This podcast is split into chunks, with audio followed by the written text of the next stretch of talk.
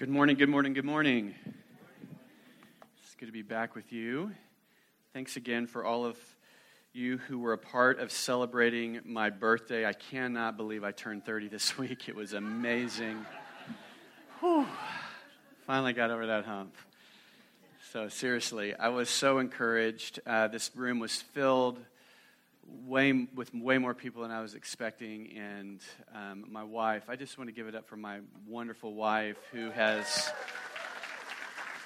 she threw two parties for me, one here and one in Texas for some of our friends back from where we moved from 20 years ago, and we had a crew of people there, and after this one was over, a few hours after the party, she said, "Okay, that's it, you're celebrated." She didn't say it that way. She actually was very kind, but she put a lot of work into everything, so thank you, sweetheart. We are 3 weeks away, and I'm especially saying this to people in this room who do not like change. Anybody in the room that does not like change? I know you by the fact that you sit in the same seat for the last 10 years. You know, it's like you get upset when somebody sits in your chair. We are moving ahead in the fall to begin to meet as a congregation with two services on Sunday.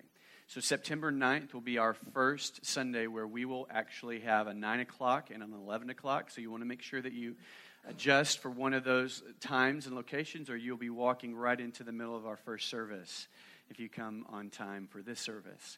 But we're excited about that, and one of the reasons that we're excited, and the phrase that we've been using for the last year as we anticipated this move was, God, we want to create more spaces for more faces.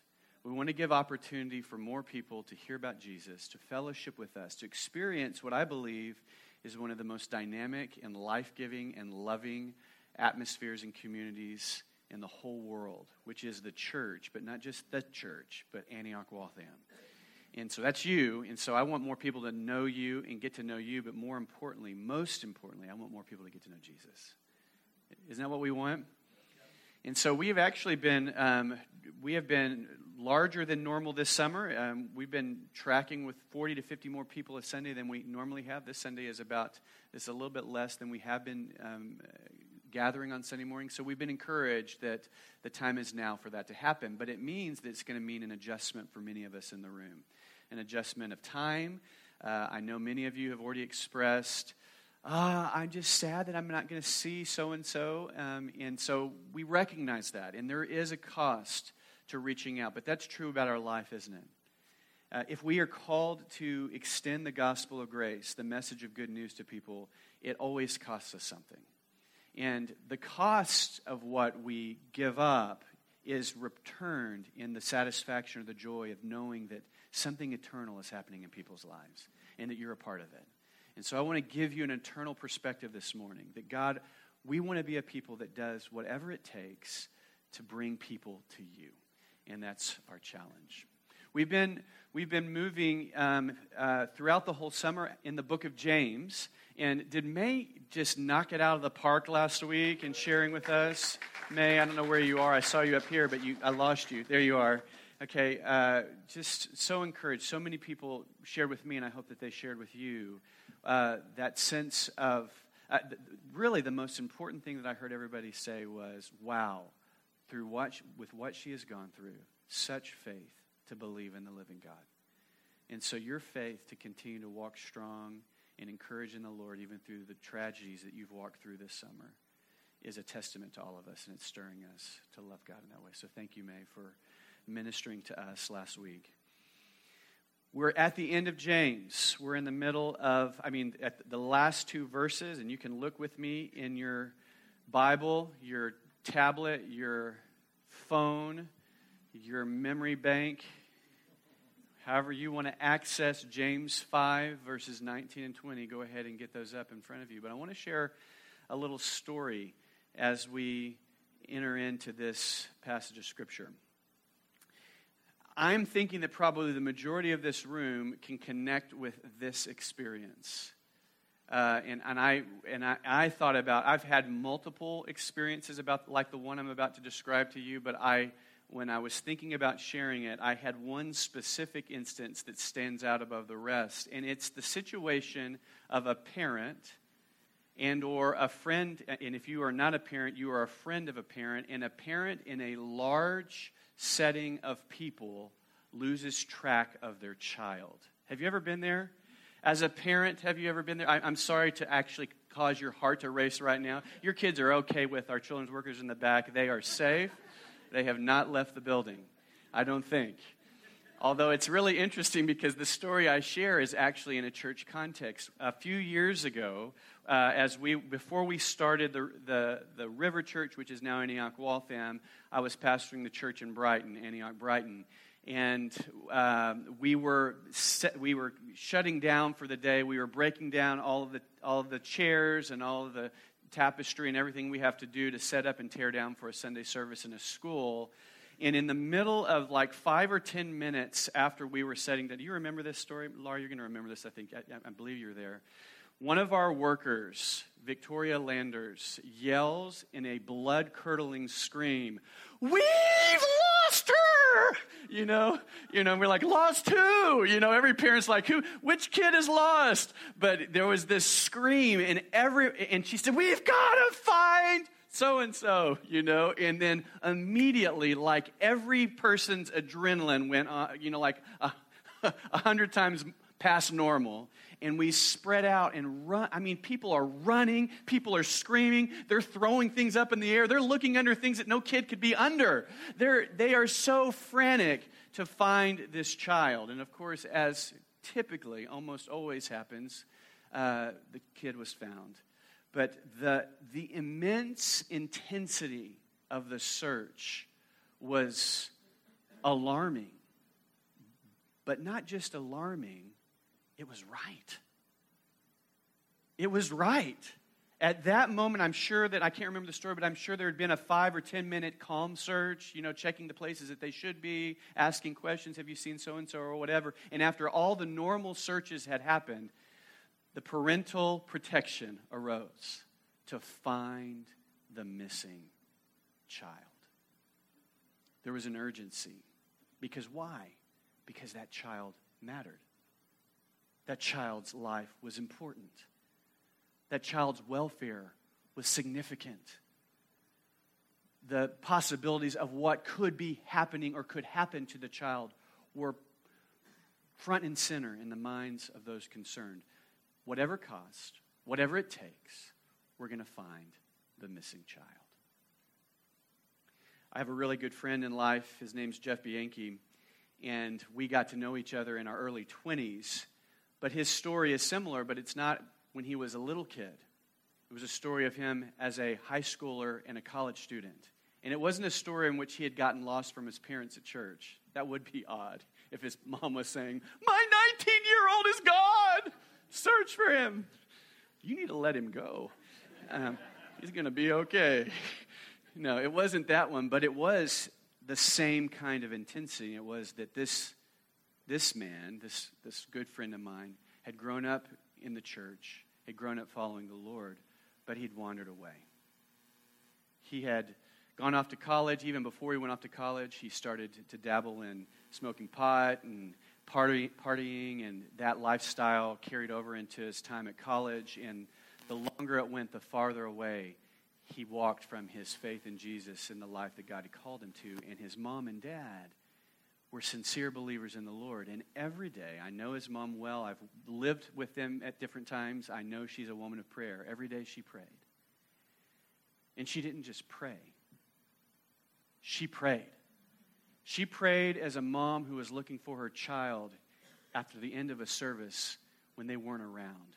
She prayed, "God, I know that the most important thing for my son's life is he knows you, Jesus, and that he's walking with you, and he's walking within the life and freedom and protection that you provide.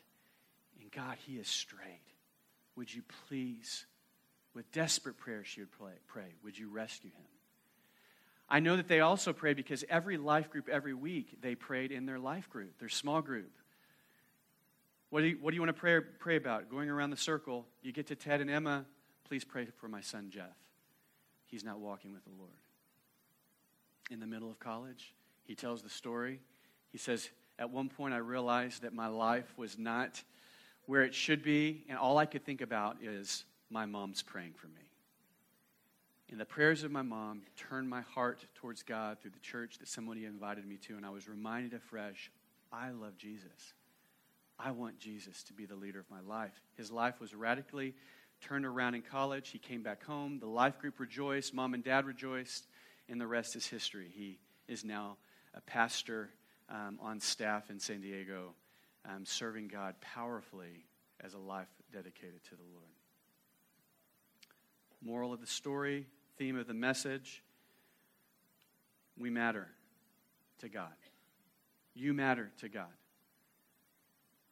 The church, the people that have been transformed and set free by Jesus, matter to the loving God in heaven who wants to see them not only in church, but walking in freedom, walking in the life that he's called them to live. So which brings me to my text for this morning, and you can read with me. We just got through James 5 to verse 18 with May last week, and we end the whole book of James with these two verses.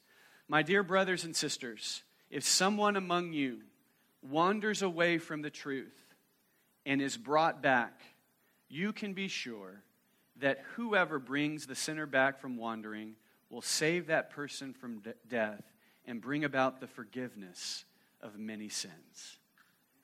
The very end of James. We've learned from James how to persevere in trial. We've learned how to not just be ones who say that we believe in Jesus, but live out our life with action. We've learned from James how important it is that those actions demonstrate themselves in the way of caring for those who cannot care for themselves, the needy, the orphans, the widows. We've learned from James that this life of faith is not just meant to be something that sits in our brain, but is to be lived through our lives. We've learned that we're not to walk in fear, that we're not to walk in greed, that we're not to walk in anger, we're not to walk in division. James has told us straight how we're to live. And he ends the passage of Scripture not with the throw-on couple of verses that sometimes people go, why is that there? He ends the passage of this letter to the people that he's writing to, the 12 tribes scattered throughout the region. The church matters. The people of God that you know matter. And if they are not walking in the truth, sound the alarm. Send out the search party. Go and bring them back so that we can walk together as the church that God has called us to be. Who's lost in this passage? Christians. This is not about people who don't know Jesus.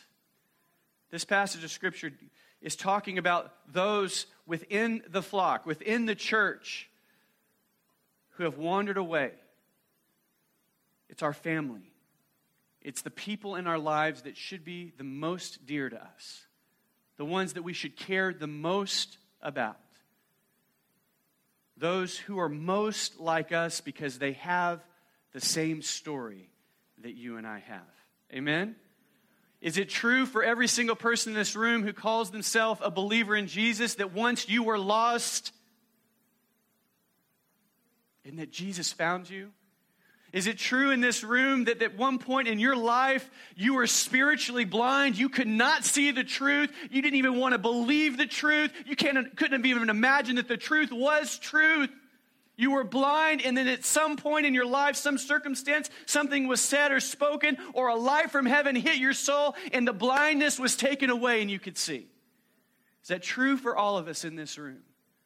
That we were once dead in our sins, and Jesus brought us back to life again. So that if we are one of those called by Christ, if one of those called by Christ starts to get deceived or starts to stumble or starts to wander, is it not true that but by the grace of God in our own life, we could be just like them? I didn't get as many amens that time. It's true. They're our family. Those who God not only loves deeply, he loves everyone, but those he has made a promise to Do you understand the difference? God so loved the world that he gave his only son, that whoever believes shall not perish but have eternal life. But to those who believe, he gave the rights to be sons of God, daughters of God, part of the family. He loves everybody, but he made a promise to those who believe. He made a promise to you and I who believe in Jesus, and he said, I will never leave you or forsake you, Hebrews 13:5. He said, if you believe, you will have eternal life, John 5:24. He said, no one will snatch you out of my hand, John 10:28. This is the promise of a father who has redeemed you and me. The promise to those he loves. If you are a believer in Jesus Christ and have invited him into your life, at some point in your life, you placed your trust in your faith in him to restore your soul. And if you find yourself distant from God right now, he wants you back. And the door is wide open. What's the condition of those who are lost in this passage, who are wandering? What is the condition of their life? I just gave you a clue. They're wandering. They're wandering from God. They're wandering from his truth. That word in the Greek, planithi, suggests one who has missed his path and is hopelessly lost. We take the word planet in the Greek. The word planet is taken from this word. And so the image is a planet that is not set on its course, but that is off course in the context of its orbit or its pattern. We've had a pattern. We've lived with Christ. We've walked with Christ. And for some reason, as a believer, we've gotten out of the path. We've started to fly recklessly out of orbit, not centering around the Son of God, but centering around our own world and our own choices and circumstances. And we've lost perspective on where our hope is. This is a wanderer in the context of James' passage. It's a serious departure from their faith. It's not just a one-time doubt. It's not just a one-time sin, but it's a pattern that's unhinged them from orbiting, living in the context of Jesus Christ as their Savior. Other ways that we see it, and we're going to bring in some other passages of Scripture that talk about rescuing the wandering, but in Galatians 6:1, Paul says it this way, dear brothers and sisters, if another believer is overcome by sin, you should gently and humbly help that person back on the right path. So another way of putting it is that this wanderer is overcome by sin, that sin has taken a root or a hold of their life instead of the righteous life that God has given us. And they're overburdened. They are in bondage. They are destructive in their pattern of living. Or the way that Jude, verses 22 and 23 says, and you must show mercy to those whose faith is wavering. Wanderers are unhinged in their truth or their perspective in who God is. They've forgotten what the truth is, and they are orbiting around another set of principles or ideas or ways of living. They are overcome by sin and the patterns of sin and the destructiveness of sin, which is the opposite of the nature of the character of God. And as a result, Jude describes it as this way. They are wavering in their faith. Have we I don't want to speak for you, but I've touched these elements in my own life. I understand what these passages of Scripture are saying. I've come close to moving into a place of doubt and unbelief, in my faith being shaken because of the allurement of sin in my life or the bondage of sin or embracing or being around doctrines of truth that are not congruent with the things that God teaches. All of those things sewn together can set us off course on a path that's destructive. Do you know this person? Is this person you? Is it someone in your life that God is bringing to mind? And I just pause here and say, are there people coming to mind that you know, wow, they once live passionately for Jesus. And now where are they? What are they believing? What are they doing? Keep that person in view for the rest of the sermon. I want you to keep that person in mind as we keep on going. So who is the search and rescue party in this story? You! Tag, you're it. God said, welcome. Welcome to church. I want to send you out. I have a commission and a mission, a commissioning and a mission for you to go out and rescue those who are lost. I want us to step back and I want us to look at what this looks like in the context of James 5. Because last week, May shared with us a passage of Scripture that I believe is a picture of what the church is supposed to look like. Do you remember this passage of Scripture? Is anybody in trouble? He should pray. Does anybody have something to praise? They should sing something to be thankful for. They should sing songs of praise. Is any of you sick? You should call the elders of the church to come and pray for you, and the prayers prayed in faith will bring healing. And if you have sinned, you'll be forgiven. And we should confess to one another and be healed through one another. This is not just a passage of Scripture. This is a beautiful picture of what the church should look like. Amen? We should be in a place where we are living in life in such a way that if someone is in trouble, where do they go? They go here. They come to you. They say, Pierce, I am in trouble, man. And they're not hiding it. They're not afraid to tell him, I am in trouble. I used to be strung out on drugs, and I've been clean for 15 years, but man, I messed up this weekend. I need some help.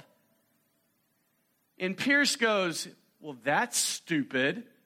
Why'd you do that? No, that's not what Pierce would do. Pierce was about to hit me. I hate it. No, I wouldn't do that. What are you talking about? Pierce says, dude, sit down. Come in. Tell me about it. Let's pray. What is a church about? The church is about, man, I want to tell you something great that's happened for me. Can I tell you about it? Where do we go? We go to the church, and what does the church do? Oh, well, yeah, but let me tell you about what's going on with me.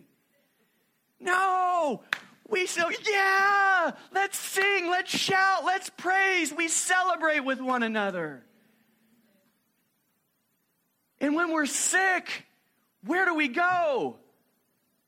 Yeah, we go to the doctors, we do the thing that we do, but we go to the church and we say, God, I need help. I'm afraid. I'm scared. I don't know what to do. I'm in pain. I'm suffering. I need help. And we say, church, help me. Pray with me. Stir up my faith to believe for healing. Stir up my faith to believe for hope, to persevere. Stir up my faith. I need you. And we pray. The elders of the church pray. And we call out and the church prays. And we believe for the hand of God to touch our brothers and sisters. And then if we sin, 15. It says, if you've committed sins, you'll be forgiven. Well, how can you be forgiven unless you confess? And it goes on and talks about confess your sins one another so that you will be healed. So we see in the church that the healing of God takes place in the physical and in the spiritual, but it can only happen if we get real with one another.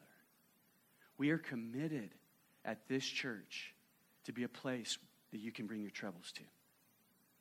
Without condemnation, without judgment, and there will be condemnation and judgment at times because we're human, and when we do, we will repent for our condemnation and judgment that we put on you, because neither of those are from God. That's not what we're called to do. We want to be a place where you are in trouble, you come, and you find help. When you are rejoicing, we rejoice with you. When you are sick, we pray with you. And when you have sinned,